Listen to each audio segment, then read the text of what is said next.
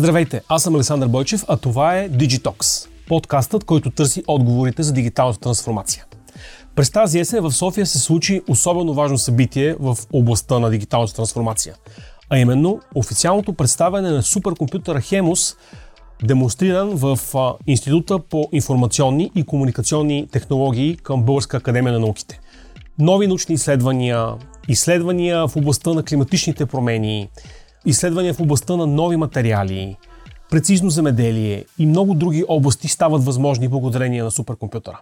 За да разкаже повече, да разкажат, поставите повече за, за тази иновация, при мен днес в студиото са професор Емануил Атанасов от Центъра а, за информационни и комуникационни технологии към БАН и Тодор Тодоров, менеджер, ключови клиенти на HPE а, by Selectium в София. Господа, здравейте и добре дошли. Здравейте. Здравейте. Професор Атанасов, може ли да разкажете малко повече за проекта за суперкомпютър Хемус? Как беше реализиран той? Каква цел преследвахте с а, а, изграждането на тази технология?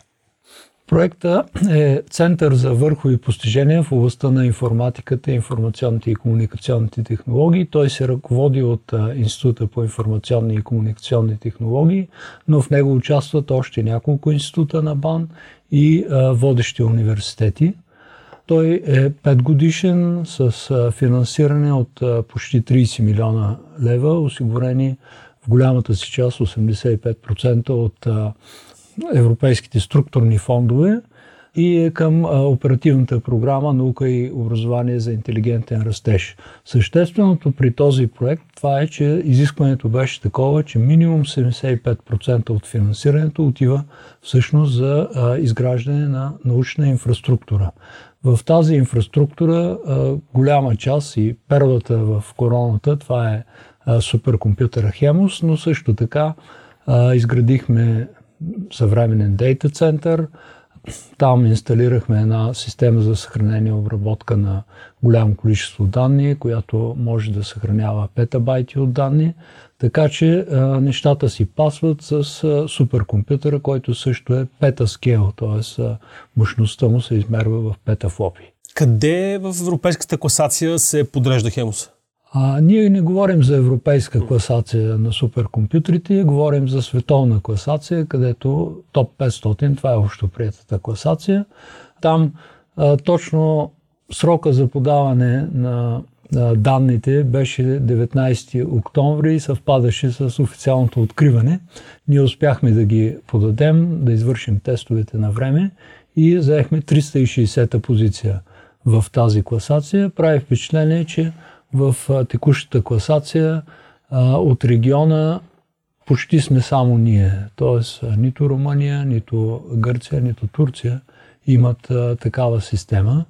Така че в Европа стоим сравнително добре. Ние се нареждаме към средноевропейските държави, където също имат по един-два суперкомпютъра в тази класация. Всъщност, поправете ме ако бъркам, но, но такъв проект с такъв мащаб стъпва върху сериозните традиции, които има България в областта на информационните технологии.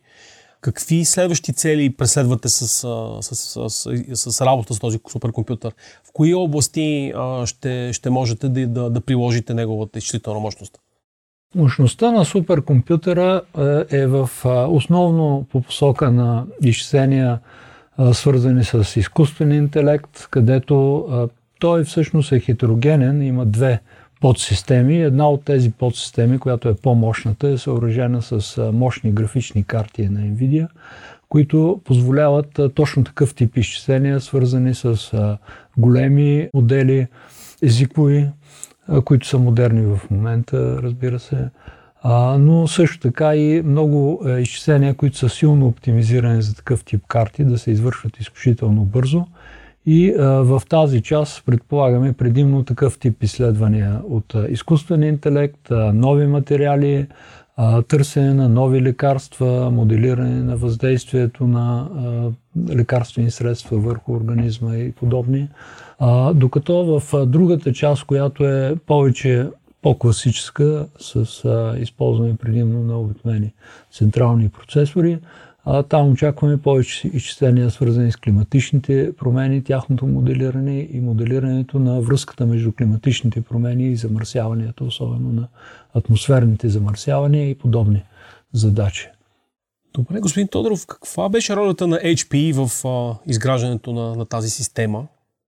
Ами, ролята беше до такава да, да откликнем на изискванията, които имаха колегите от Института по информационни и комуникационни технологии. HP, предполагам, повечето ваши слушатели, зрители и така нататък, знаете лидер в областта на суперкомпютрите и High Performance Computing в тази си област. Съответно, бяхме готови, имайки целият този ресурс в ръцете си да отговорим на изискванията. Слава Богу, успяхме да покрием и ценовите изисквания, защото те бяха доста такива, а, как да кажа, доста... Бюджета си е бюджет, т.е. трябва да се справите с него. Бюджет, съответно задачата, която е поставена е поставена, съответно ние успяхме да влезем в тази рамка. А, чудесно. А по отношение на енергийна ефективност, тъй като това е огромна машина, т.е. има ли нещо интересно, което може да споделите в този смисъл? Как решихте въпроса с енергоемкостта? Ами всъщност се оказа, че технологията в момента е на такова ниво, че можем да се справим с а, изискванията, които бяха поставени. Дори успяхме да в пиково ценотоварените тази система, която в момента е при колегите, тя е под максималните изисквания, които те бяха поставили. Не сме измервали точно за енергийна ефективност. Нас а, си направих труда, след като беше направена публикацията в ТОП 500, да разгледам подобни системи, които са с подобен резултат. И открих поне две такива, където разликата е 10 пъти, т.е. 10 пъти по-малко е консумацията на суперкомпютъра в института, сравнено с системи, които естествено те са тествани а, по-назад във времето, но благодарение на по-новите технологии реално постигаме доста добри резултати за консумацията на електроенергия, която имаме. А ще имате ли други задачи в следващите месеци и години покрай, покрай този суперкомпютър? Той ще надграждате ли се така изградената система? Какви са плановете за вашето участие в проекта? Ами, принципно, ако колегите стигнат до етапа, в който претоварят тази система и имат нужда да тя да бъде надграждана, ние сме готови да го направим съответно с най-адекватните технологии, които има към, към момента.